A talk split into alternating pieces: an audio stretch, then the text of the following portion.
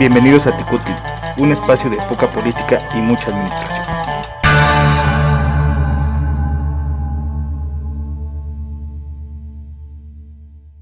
Hola, muchas gracias por escuchar este quinto programa, que el día de hoy se titulará Tren al Paraíso. Y sí, efectivamente, hoy hablaremos en el bomberazo de los paraísos fiscales. Además, en el panóptico hablaremos de la reforma energética. Y por si esto fuera poco, en Gotitas de Administración hablaremos del Día del Ferrocarrilero. Sin más preámbulos, comenzamos. El bomberazo. Bienvenidos al bomberazo de esta semana con un olor y sabor a playa y cocos. Esto se lo debemos a los famosos Pandora Papers y sus maravillosos y envidiables paraísos fiscales. Pero ustedes se preguntarán, bueno, ¿qué de maravilloso tiene un paraíso fiscal? Y sobre todo, ¿cómo puedo relacionar este paraíso fiscal con lo que nosotros conocemos como elusión fiscal? Primero, hay que aclarar que una elusión fiscal pues es hacer uso de las vías legales para evitar o minimizar el pago de impuestos, algo muy diferente a lo que es evadir impuestos. Y como les voy a dar una pequeña introducción antes de entrar al debate, ¿cómo aparecen estos Pandora Papers? Pues bueno, aparecen durante 2 años, fue la investigación. ¿Quién lo descubre? El Consorcio Internacional de Periodistas De Investigación, que fueron revisando papeles de estos paraísos fiscales de 117 países. Pero ¿qué descubrieron en esta investigación? Pues descubrieron precisamente quiénes eran los involucrados en cuestiones de elusión de impuestos y cuáles eran las sociedades que se conocen como offshore, es decir, las que están frente a la costa. Con ciertos esquemas de elusión de impuestos hasta pueden llevar al lavado de dinero, en donde pues precisamente mencionaban que no hay como un delito como tal. ¿Por qué? Porque están utilizando las leyes de ese país pues para poder ocultar pues sus ganancias, y al momento de que ellos establezcan empresas legalmente para comprar propiedades en secreto. ¿Cuáles son los paraísos fiscales que actualmente son muy atrayentes? Pues los encontramos en Panamá, las Bahamas, Islas Vírgenes Británicas, Belice, y lo que más me sorprende a mí, no sé mis compañeros, pues que ya se encuentran algunas entidades de Estados Unidos, como Dakota del Sur, Nevada, etcétera. Entonces, pues abro el debate. ¿Cómo nos puede afectar esta elusión fiscal en la administración pública?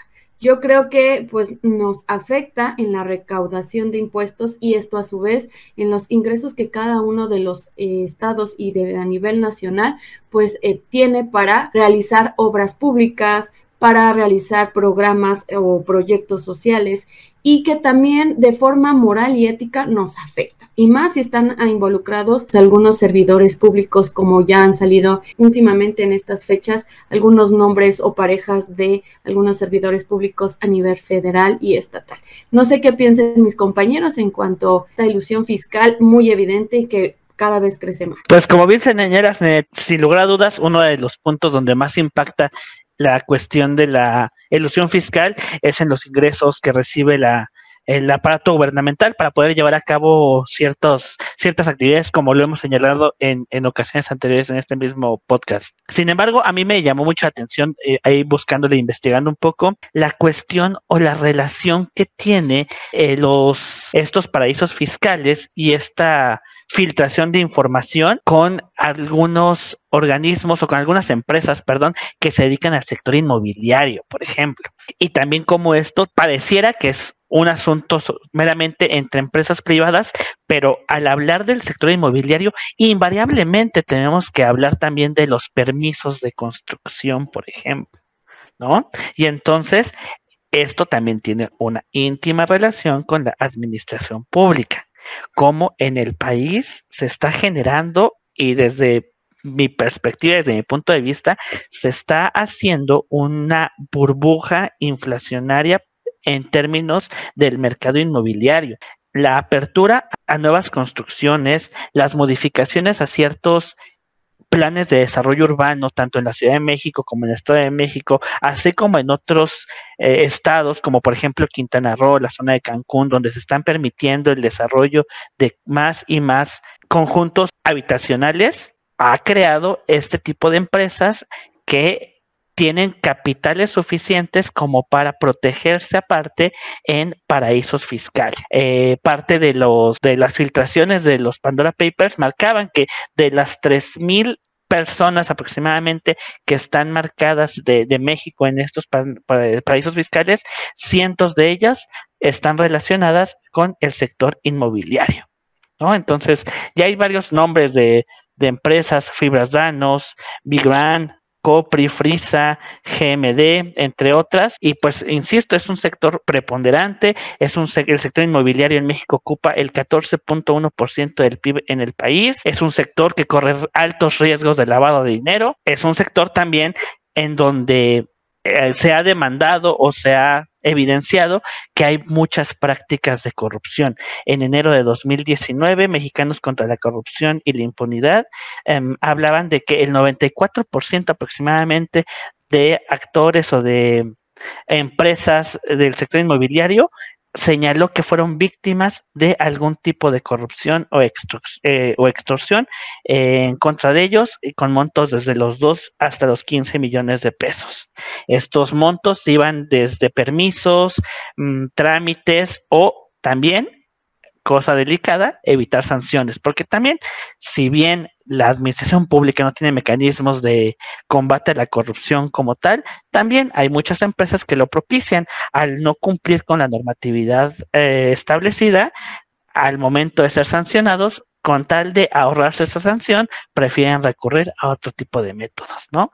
Entonces ahí es un punto también interesante o importante que a mí me pareció relacionarlo, esta filtración de información de los Pandora Papers con la administración pública. Bueno, y como dices, por ejemplo, el periódico financiero menciona que 4 de 10 mexicanos participan en paraísos fiscales, y estos 4 mexicanos tienen, al menos menciona, que su domicilio en la Ciudad de México. Y como tú lo estás relacionando con la construcción, por ejemplo, se me viene a la cabeza la constructora Big Brand. ¿Cuántos edificios no está haciendo en la alcaldía, mejor dicho, de Coajimalpa? ¿Y cuántos no está haciendo en Huixquilucan, ¿no? Que también es un dato que nos ha mencionado ahí, que esas personas que están eludiendo esos impuestos tienen su domicilio en esas entidades.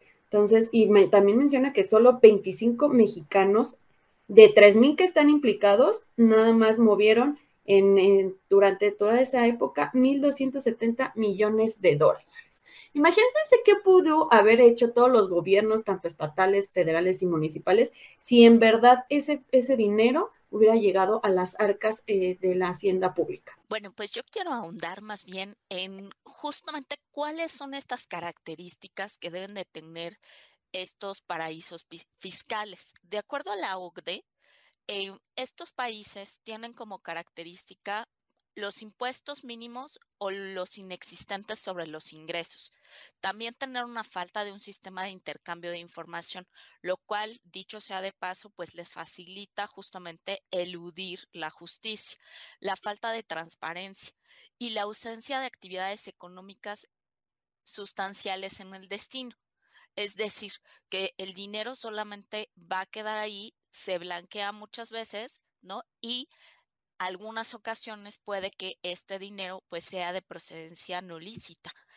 Y aquí, bueno, el tema que habría que retomar, que también tiene que ver con la administración pública, pues es el tema de transparencia. Y justamente en este tema de transparencia, y retomando un poco lo que está mencionando Tekatl, pues vale la pena decir que en la obra pública afecta, bien lo mencionan, de dos maneras. Primero, porque se presta a la cuestión de la corrupción, ya sea por dar estos permisos, pero también por evitar los permisos.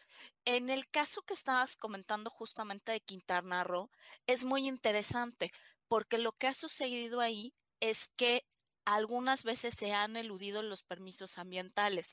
Entonces, esto quiere decir que se da permiso de construir algunos hoteles, por ejemplo, o algunas viviendas en lugares que no son permitidos. Y hemos visto, porque esto no es nuevo, no es algo que haya surgido a partir de los Pandora Papers, sino que nos nos lo pone o lo pone en, digamos, en el escenario, pero lo que hemos visto es que muchas veces cuando se dan permisos en donde no se deben de construir, pues resulta en catástrofes, ¿no? Y simplemente vale mencionar, por ahí lo dejamos, ¿no? El tema del metro de la Ciudad de México, cómo se nos cae una línea nueva, ¿no? De hecho es la más reciente, y el trasfondo pues es la corrupción, y eso es lo que realmente cuesta. Entonces no solamente estamos hablando de cuestión de dinero, también estamos hablando de posibilidad de pérdidas humanas, como lo vimos en ese caso. Ahora, la otra empresa o las otras empresas que se reconocieron como parte de estos Pandora Papers, pues es justamente aquellos que se encuentran vinculados con Pemex. Y otra vez se pone a Pemex en la lupa para decir que es una empresa en donde impera la corrupción. Y ahí lo dejo como en la mesa. Y no nada más la corrupción, sino a mí me angustia el hecho de que yo veo que construyen y construyen y construyen. Y bueno, a mí, discúlpenme, pero... yo trabajo y no trabajo 2 o 3 horas, sino pues trabajo bastante y aún así no tengo la posibilidad de acceder a esos condominios lujosos que ellos construyen. Es que por eso es un tema también, yo creo, de lo complejo que puede llegar a ser y el riesgo que corremos, o sea, que se corre de tener lavado de dinero de por medio. La verdad es que por eso también las empresas inmobiliarias recurren mucho a los paraísos fiscales, justamente para no clarificar como tal sus finanzas, porque igual yo tengo la misma concepción, o sea, de qué tiene que hacer, de dónde está toda esta demanda de estos departamentos y de estas unidades habitacionales, por así decirlo, como dices, como bien señalas, casi de lujo. No veo por dónde, y eso es un indicio de que se está generando una burbuja inflacionaria en términos inmobiliarios. Y bueno, esto me gustaría que lo habláramos en otros temas más adelante, los problemas que están teniendo algunas inmobiliarias chinas. Ya van 2 por ahí que se están declarando en quiebra porque literalmente todas las construcciones que están realizando se están haciendo en base a créditos, y créditos que la gente ya no está pudiendo pagar. ¿Qué va a pasar en otros países? ¿Qué va a pasar en México en unos, a lo mejor no mañana, pero en unos cuantos años? Yo preveo que se va a venir una cosa terrible en ese sector. Pero bueno, Tlacael iba a decir algo, perdóname. No, adelante, qué bueno que están ahí debatiendo.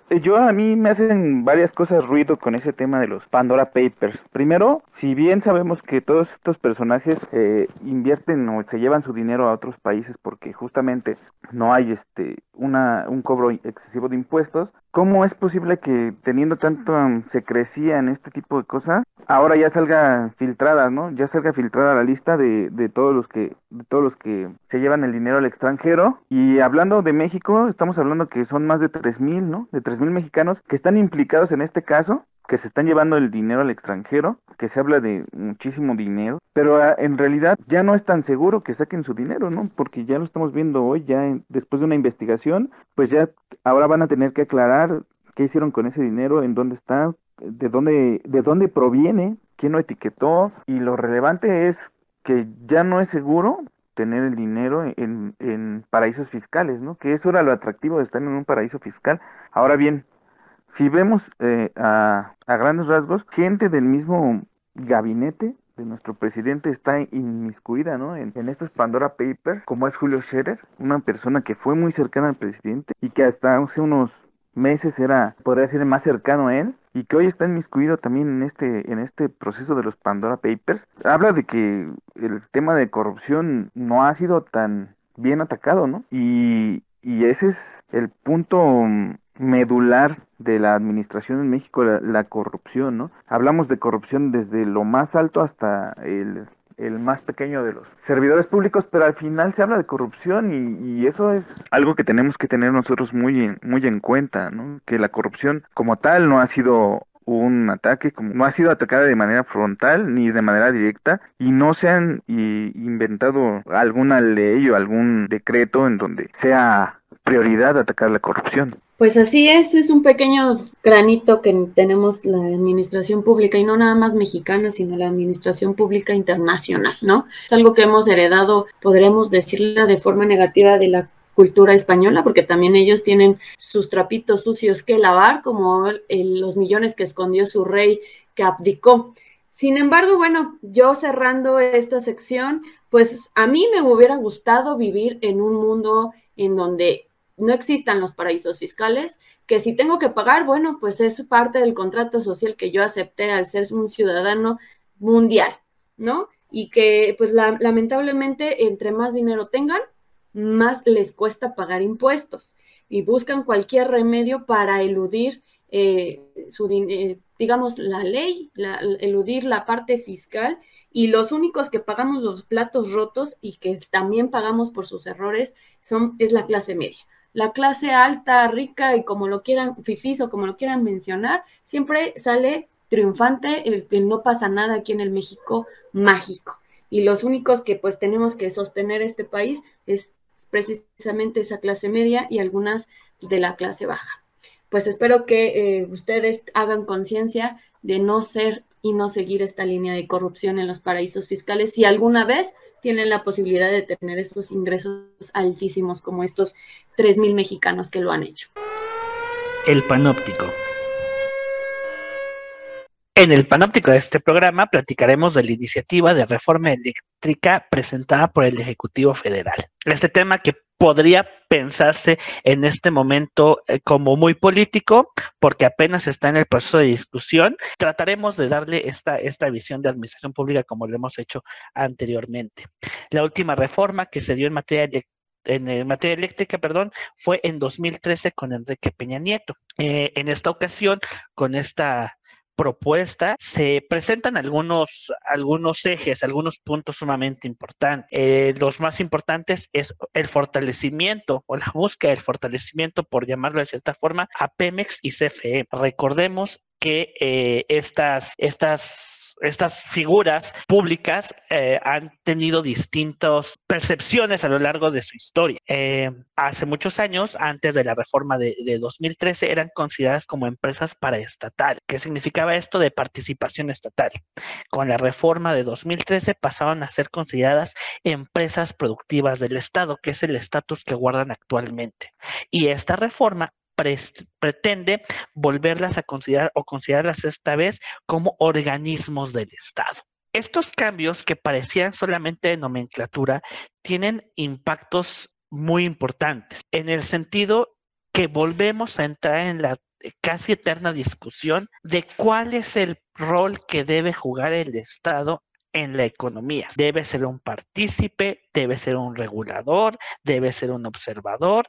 ¿Cuál es el papel que debe jugar el Estado? El artículo 25 constitucional, ya saben, el que siempre se señala en este tipo de discusiones, es el que dice que el papel del Estado es el de ser el rector del desarrollo. ¿Cómo puede el Estado ser rector del desarrollo? Por medio de sus instituciones públicas, digámoslo. Creo que ese es, en términos de teoría política y en teoría de la administración pública, es uno de los principales puntos. ¿Cuál es la fórmula bajo la cual el aparato gubernamental tiene que ejercer presión sobre los actores económicos? Y en este caso, sobre el sector eléctrico, ¿no? Que es un sector sumamente importante, que tiene impactos en términos económicos, que tiene impactos en términos ambientales, que tiene impactos en muchas dimensiones. Dentro de lo que marca esta reforma, justamente en esta discusión, es, aparte de fortalecer y considerar a Pemex y CFE como empresas u organismos del Estado, uno de los puntos medulares y que más discusión ha generado es que a CFE se le pretende dar la atribución o dar la responsabilidad de ser la única empresa que pueda extraer litio, este mineral, este elemento, materia prima para la industria que sirve para celulares, baterías, etcétera, ¿no? Que en este momento del desarrollo tecnológico está como que en el centro del huracán. Dentro de las materias primas es de las que mayor crecimiento ha tenido últimamente. Y ya para iniciar con la discusión, para no extenderme más, se desaparece al fortalecer CFE. Se pretende también desaparecer dos organismos autónomos, la Comisión Nacional de Hidrocarburos y la Comisión Reguladora de Energía. Entonces, definitivamente estamos hablando en términos de el rol del Estado en la economía, el rol de la administración pública en la economía por medio del sector energético. No sé qué piensen ustedes, compañeros, de todo esto. Pues como lo había dicho el presidente, ¿no? Y ya no quiere nada que ver con el neoliberalismo.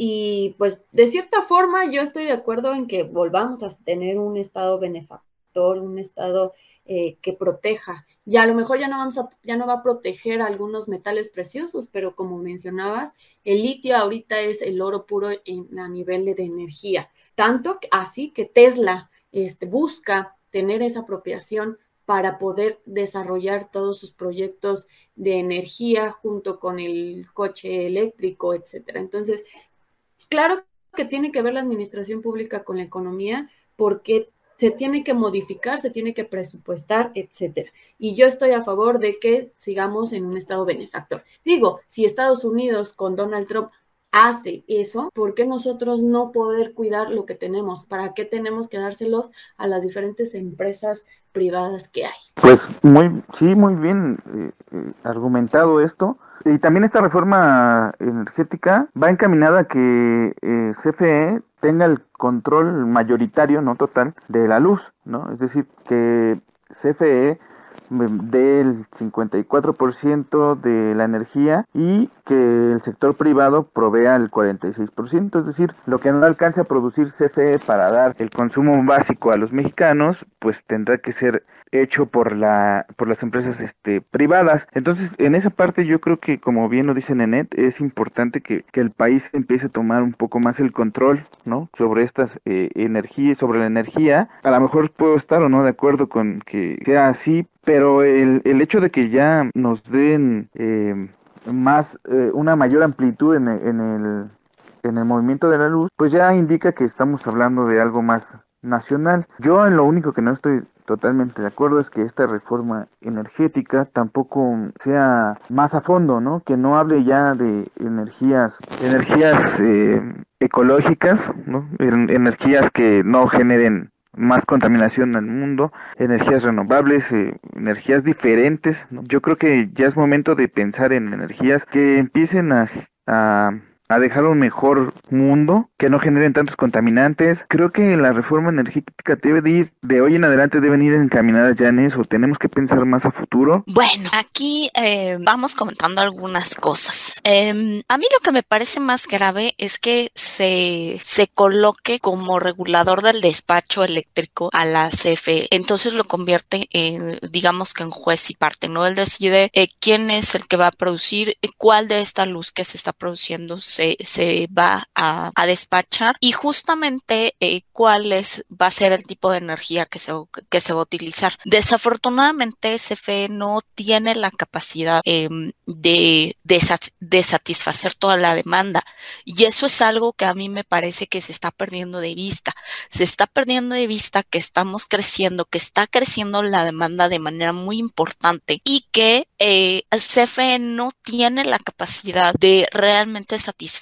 Entonces, a lo que nos va a llevar esta reforma energética, pues es a tener en un momento dado un espacio en el cual vamos a tener apagones, no vamos a poder satisfacer esta demanda. Ahora, el incremento del precio que en un momento se tiene que dar, porque si yo genero energía más cara, pasan dos cosas.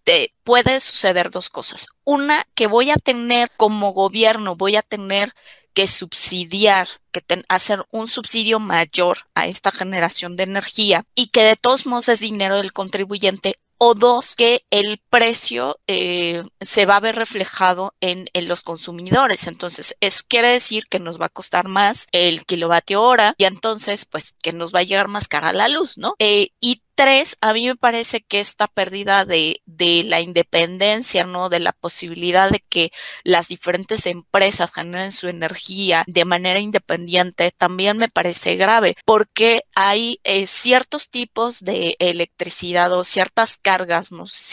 ciertos voltajes que muchas veces CFE no maneja y que las empresas generan su energía y digamos que la energía, la carga eléctrica que llega, es que no quiero ser tan técnica, pero digamos que la cantidad de voltio, de carga, ¿no? Digamos, esta carga con la que llega a tu enchufe, bueno, ellos generan la cantidad que necesitan. Entonces, si yo tengo, por ejemplo, un aparato o una maquinaria que necesita mayor voltaje que el que normalmente se maneja en México, bueno, pues entonces tengo necesidades diferentes y lo puedo hacer a través de esta generación independiente. Otra cosa es que también hay muchas empresas que empezaron a invertir de manera independiente en su propia generación eléctrica. Entonces, esos temas habría que ponerlos en la mesa de discusión y a mí me parece que sí tiene que ser personas o sí tienen que tratarlo personas que finalmente conozcan todas estas cuestiones técnicas que muchas veces no se conocen.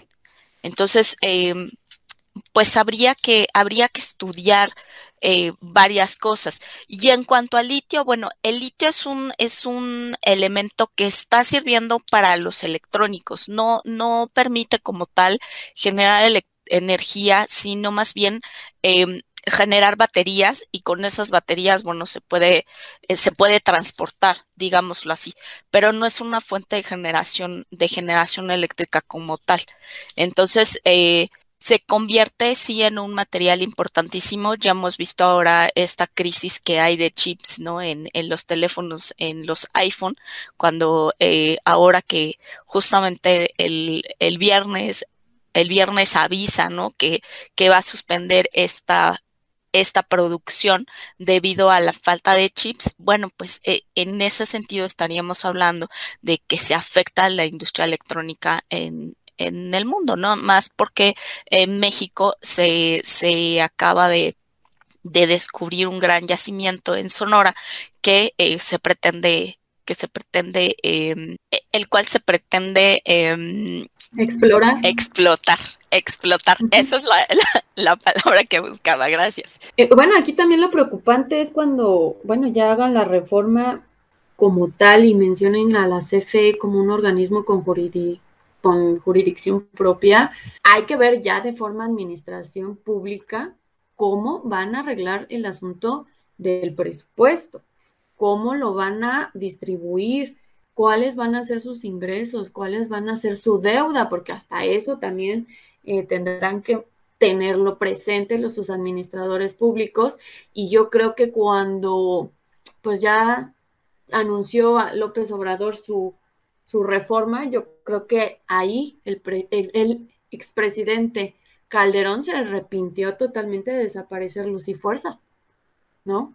Yo creo que CFE durante todos estos años que ha retomado el control de la energía eléctrica no ha sido capaz de demostrar una capacidad total del manejo de la misma. Siempre, cuando no sé si a ustedes les pasa, cuando se va la luz, se tardan horas o días en regresar para modificar qué es lo que se reventó o lo que no, para que regrese la luz a tu hogar. Imagínense ustedes si a ello le aumentamos el control de otros energéticos, pues se van a tardar más, ¿no? Entonces, es cuestión de presupuesto para la administración pública, en cuestión del legislativo, pues modificar bien esos artículos 25, 27 y 28 constitucionales, y además, antes de admitir esa reforma eléctrica, pues asesorarse de forma adecuada con técnicos, como mencionaba, y no nada más dejarse llevar de aquellas influencias que les dan las empresas, sobornos o premios por apoyar en que no se dé la reforma eléctrica. Ahora hay otro tema que hay que poner en la mesa y es el incumplimiento de los tratados que ya hemos firmado, porque a diferencia de la emisión anterior, en esta ocasión en el Tratado de Libre Comercio de América del Norte, pues se negocia la parte eléctrica, ¿no? Porque ya era, a través de la última reforma, pues ya era un servicio que se podía negociar. Y entonces, desde ahí, pues, está en cumplimiento a estos acuerdos internacionales que también nos puede meter en una situación complicada, ¿no? Complicar más nuestra relación con el vecino del norte. Muy interesantes todas estas posturas que están comentando. Nenet tocó un tema que a mí me parece fundamental, la cuestión de justamente por qué es tan criticado que la administración pública se adueñe, se apropie o aumente, incremente su responsabilidad o su participación en actividades como lo es la energética. Pues la crítica es justamente que no se sabe administrar correctamente. Y como decías, Mesli, tampoco se tienen los conocimientos técnicos necesarios y no se llegan de las personas indicadas para poder eficientar estos temas. Y también, como le dijo Tlacael, ¿y dónde quedan los otros tipos de investigación en torno a otro tipo de energías, no? Entonces, ahí es bastante complejo, por decirlo poco, este tema.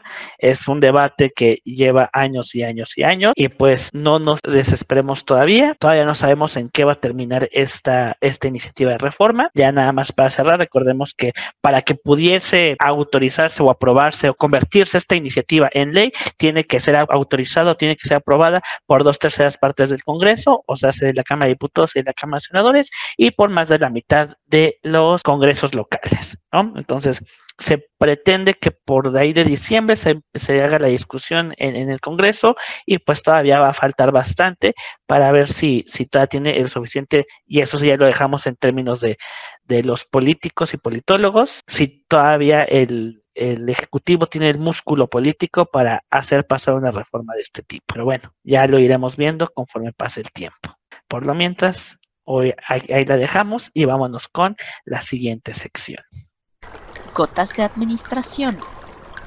Pues como ya habíamos adelantado, hoy en Gotitas de Administración tenemos el festejo del Día del Ferrocarrilero. Y primeramente voy a platicar un poco acerca de por qué surge esta celebración.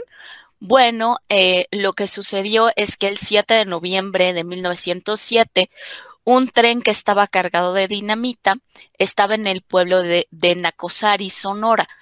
Y entonces uno de los vagones se comienza a incendiar. Entonces un joven maquinista de 26 años llamado Jesús García Corona toma el control y saca el tren del pueblo. Con ello, bueno, logra que salvar la vida de cientos de personas, aunque desafortunadamente él pierde la vida en este acto, y desde entonces se le conoce como este héroe de Nacosari. Y debido a este evento, el presidente Manuel Ávila Camacho pues nombra el 7 de noviembre, el año fue 1944, fue el primer día que se celebra este hecho del Día del Ferrocarrilero.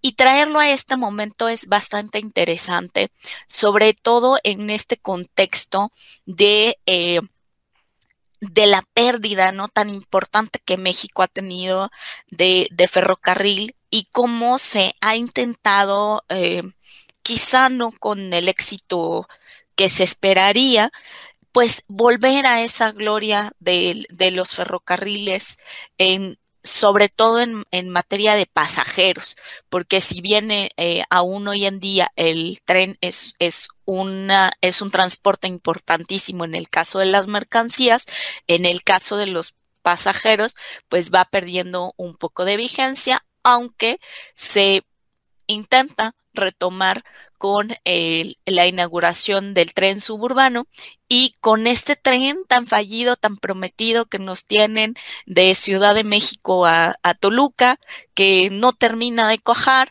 con este Tren Maya que promete alejarnos más bien de la modernidad del suburbano. Y bueno, pues ahora sí, vamos a entrar en materia y les doy la palabra, compañeros. Pues ya que lo mencionaste, Mesli, por ejemplo, el famoso tren interurbano que va de Toluca a Valle de México, aquí hay unos datos interesantes en materia de presupuesto.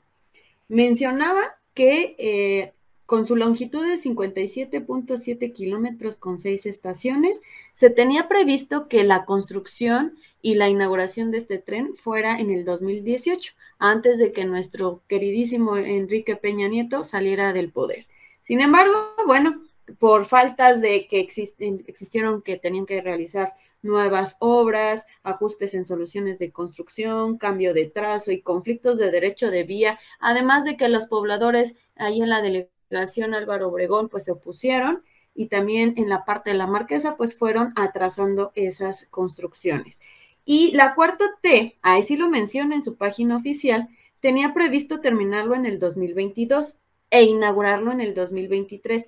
Sin embargo, pues ya lleva más de 66.578 millones de pesos, eso como presupuesto.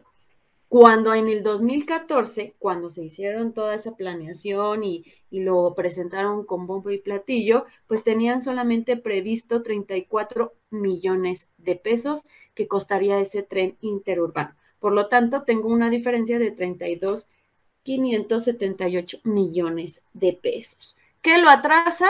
No lo sé, a lo mejor eso ya me hace pensar mal, que tantos intereses privados existen ahí que no dejan que termine esa obra porque pues literalmente están succionando ese presupuesto y ese gasto público que nos está dando a nivel federal. Y hay otro más, más exitoso, podría decirse, que es el ferrocarril suburbano, ¿no?, que él solamente cuenta con 25.5 kilómetros que va de la ruta Buenavista-Cuautitlán, que también quieren utilizar esas vías ferroviarias que ya que existían para llegar al famoso aeropuerto de Santa Lucía. Su inversión total fue de 10.747.6 millones de pesos, en donde se dividía con un apoyo del fondo denominado FONADIN de 5.680 millones de pesos, y la inversión privada fue de 5.067 millones de pesos. De esta forma, pues tenemos algunos trenes que ya los están construyendo, unos ya terminados, y pues el fallido también para mí sería el del tren que va, el Tren Maya, ¿no? Sí, cada mañana cada lunes nos avisan cómo van esas construcciones, esos avances. Sin embargo, bueno, el Tren Maya creo yo que está fallando, más que en la construcción y en su avance, está fallando en considerar todo el desastre ecológico que está dando ahí, aunque ellos en su página de internet nos mencionan que va a haber un efecto multiplicador, que es cuando se invierte y esta se va a ver reflejado en los trabajos que se van a dar de forma directa dentro de esas regiones de que tiene mucha pobreza. Y además también han fallado en la cuestión del presupuesto, Nenet, porque justamente el pasado marzo, ¿no?, anuncian que el cálculo pues falló nada más y nada menos que en el 30% respecto al monto original asignado. Entonces pues ahí ya nos van diciendo que van fallando varias cosas, y además que ya habíamos platicado que se trata de un tren que no va a ser como en el caso del suburbano, que va a representar la modernidad, sino que finalmente va a ser un tren que sea de diésel, que eso a mí me parece que no es tan positivo finalmente. Bueno, y como bien lo dicen ustedes, antes el tren era considerado el medio de transporte más eficiente y sobre todo más usado en México, ¿no?, porque era alcanzable para los bolsillos de los mexicanos, no era tan caro hacer un viaje en tren. Sin embargo, se termina el auge del ferrocarril, hablamos ahora de un suburbano que hasta ahorita lo que se tenía previsto y planeado con el suburbano eran tres rutas, tres sistemas. Uno que iba a correr desde Buenavista hasta Cuautitlán, y después iba a llegar más lejos, hasta Nextlalpan, por allá. Iba a haber un segundo sistema que iba hacia Naucalpan y otro que iba a San Juan de Aragón. Entonces no se ha concretado ninguno de ellos, ya tiene más de 12 años el sistema del suburbano. Sí ha aumentado, ¿no?, considerablemente el precio del viaje, antes era de 6 pesos cuando lo inauguraron, hoy creo que es el viaje corto y 20 el viaje largo, algo así. Tiene mucho tiempo que no me subo al suburbano, sin embargo, ahora en el 2020 se anunció que el suburbano desde Buenavista iba a llegar hasta el aeropuerto, como bien lo mencionó Net, pero pues no es, no se tiene una fecha prevista para esto, ¿no? Para el arranque de la construcción. Es triste porque teniendo tanta infraestructura, aquí lo menciona la página de gobierno, tenemos cerca de 26.914 kilómetros de red ferroviaria y es increíble que no se le dé un uso, ¿no? Un uso efectivo. Y ustedes lo mencionaron, ¿no? El Tren Maya, que tanto se ha hablado en estos años del Tren Maya, que si es un capricho, que si no, no lo sé. Para mí, en cierto aspecto, se me hizo un buen proyecto, pero ya viendo las consecuencias ecológicas, ha sido un desgaste innecesario hacer un Tren Maya, sobre todo cuando la mayor parte de la población de esa zona no está de acuerdo, ¿no?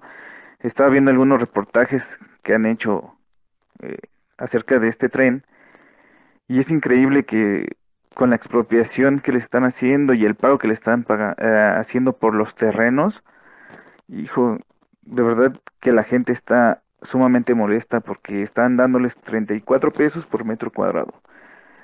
Entonces, pues es así, perder su propiedad por unos pesos y tener que buscar en dónde vivir, ¿no? Es triste, pero es la realidad de nuestro sistema ferroviario y creo que tenemos o tienen la administración que hacer algo para poder darle otra vez auge a esto. Lo que sí, hay un tren maravilloso que yo les recomiendo a todos cuando puedan, que es subirse al Chepe. El Chepe, ver los paisajes que van desde Sinaloa hasta Chihuahua, bueno, es cuando uno va recobrando energía y ver lo parte positivo que hay en el país. Se los recomiendo, todavía se puede sentir ese aroma cuando vivían en cuanto a la revolución y más adelante en los años 40, 50, y sentirte parte de ese turismo que viajaba en las vías ferroviarias mexicanas. Es increíble, se los recomiendo bastante. Yo nada más para agregar, y disculpen que lo relacioné un poquito con el tema anterior, la historia un poquito de los ferrocarriles en México. Las primeras concesiones se iniciaron con Maximiliano, luego con Juárez, y pues todos sabemos que con don Porfi Díaz fue el boom total y completo de las vías férreas del país. En 1908 se creó un organismo descentralizado llamado Ferrocarriles Nacionales de México, que justamente se encargaba o trataba de un poquito administrar y darle un orden a este tipo de transporte, ya que había demasiada inversión extranjera, por así decirlo, en este sector. Es en 1937 con Cárdenas que esta empresa o este órgano descentralizado pasó totalmente a ser nacionalizado, la nacionalización de los ferrocarriles, y es en 2001 donde por fin, por así decirlo, se extingue este Ferrocarriles de México. Actualmente se encuentra en proceso de liquidación y pues lo que ustedes comentan, estos pequeños destellos del Tren Maya, del tren interurbano y del suburbano son los vejos que quedan de trenes en participación del Estado, por así decirlo. Precisando un poco la información que nos mencionaba Tlacael, el precio del suburbano en viaje corto es de 9 pesos y en viaje largo es de 20 pesos. Y bueno, pues ya que estamos hablando de los costos, pues se calcula que el precio para el Tren Maya va a ser entre los 40 y 50 dólares, es decir, lo que ronda entre los 800 y los 1000 pesos, ahí para que vayan haciendo la ronchita y vayan a la inauguración. Pues sí los pago, ¿eh? Sí, ¿verdad? Está yo bonito. Más eso que viajar en avión, la verdad te sale más ya caro eso que el tren. O sea, sí, mucho cocidio y todo eso, pero sí vamos a ir al Tren Maya. Pero sí los pago, o sea, si me ponen a decir, sí los pago. Y ya que lo hicieron, pues me subo, ¿no? Pues sí, aprovechar que hicieron el gasto público, ¿por qué no? Mejor a que se quede ahí la inversión y se echa a perder, como el de Toluca, que está en condiciones muy, muy tristes, de verdad.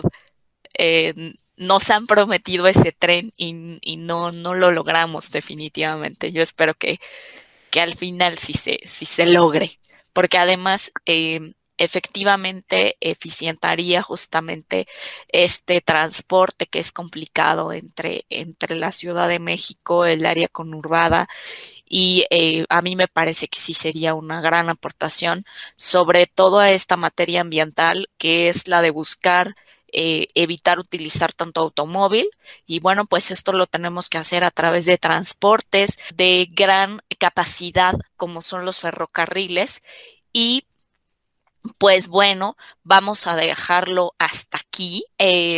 Lo único que me resta pues es agradecerles la escucha e invitarlos a que nos den like, se suscriban a nuestras redes sociales y nos comenten de qué les gustaría que platicáramos en siguientes programas. Muchísimas gracias por escucharnos. Nos escuchamos la próxima vez. Un gusto que nos escuchen y que todavía ahí nos sigan. Y quiero mandar un saludo especial esta semana a nuestra fan número 1. Ahí se nos escucha, ya saben quién es. Empieza con S porque no quiere su nombre. Sin embargo, gracias por escucharnos todas las semanas. Y a los demás los invito a que nos escuchen, nos pongan like y no se pierdan el siguiente programa. Por el momento, Nenet se despide. Los ve la próxima semana. Bye, bye. Como siempre, bye. Como siempre, un gustazo platicar con ustedes estos temas. Y a la gente que nos escucha, de verdad, por favor, díganos de qué les gustaría que platicáramos. Que no sea esto unilateral. Esperamos su retroalimentación. Gracias por escucharnos y yo nada más quiero hacer algo, preguntarles algo. ¿Ustedes creen que algún día tengamos el privilegio de subirnos al tren interurbano? Ojalá que sí, ¿no? Ojalá que algún día se nos cumpla ese sueño. Que pasen ustedes un buen día. Hasta luego.